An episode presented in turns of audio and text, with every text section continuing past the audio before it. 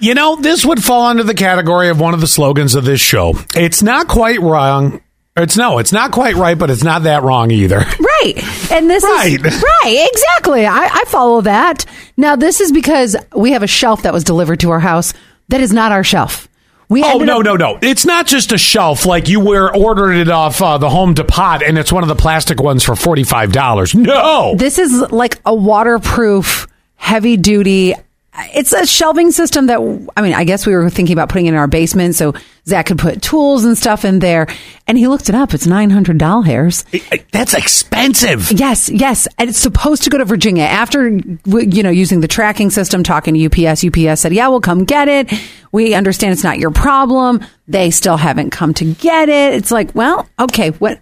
When do we get to just keep it? And by the way, I have a solution for you too. If we reach Monday and they haven't gotten it yet, and then they show up on Tuesday, I'll give you the solution in a Uh-huh. Minute. Okay. But 6306 has said something that anytime I tell this story, because I've told it a couple times in the office, somebody always says, possession is nine tenths of the Yes, law. I, I know, I know, but at the same time, you know this.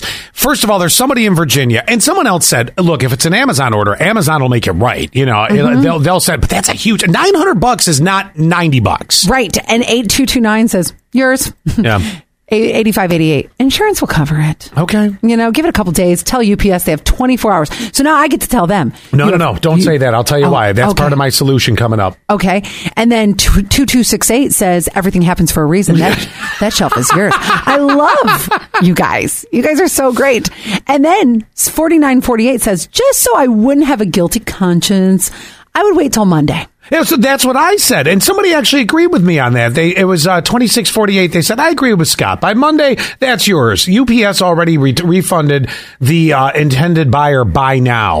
Okay, all right. So what's what is going to happen, Scott, if Monday comes along and I said, too bad, so sad? What am I supposed to tell UPS? So in comparison, Jason said 24 hours it was yours. I said wait till Monday. You have done mm-hmm. your due diligence. You have called UPS uh, eh, eh, or, or, or, or I don't know why I said Jason or Zach. Yep. At least what twice? You think? Yes. Okay. You've called twice. They said it's your it's our problem. We'll take care of it. We'll pick it up. Mm-hmm. No one has come.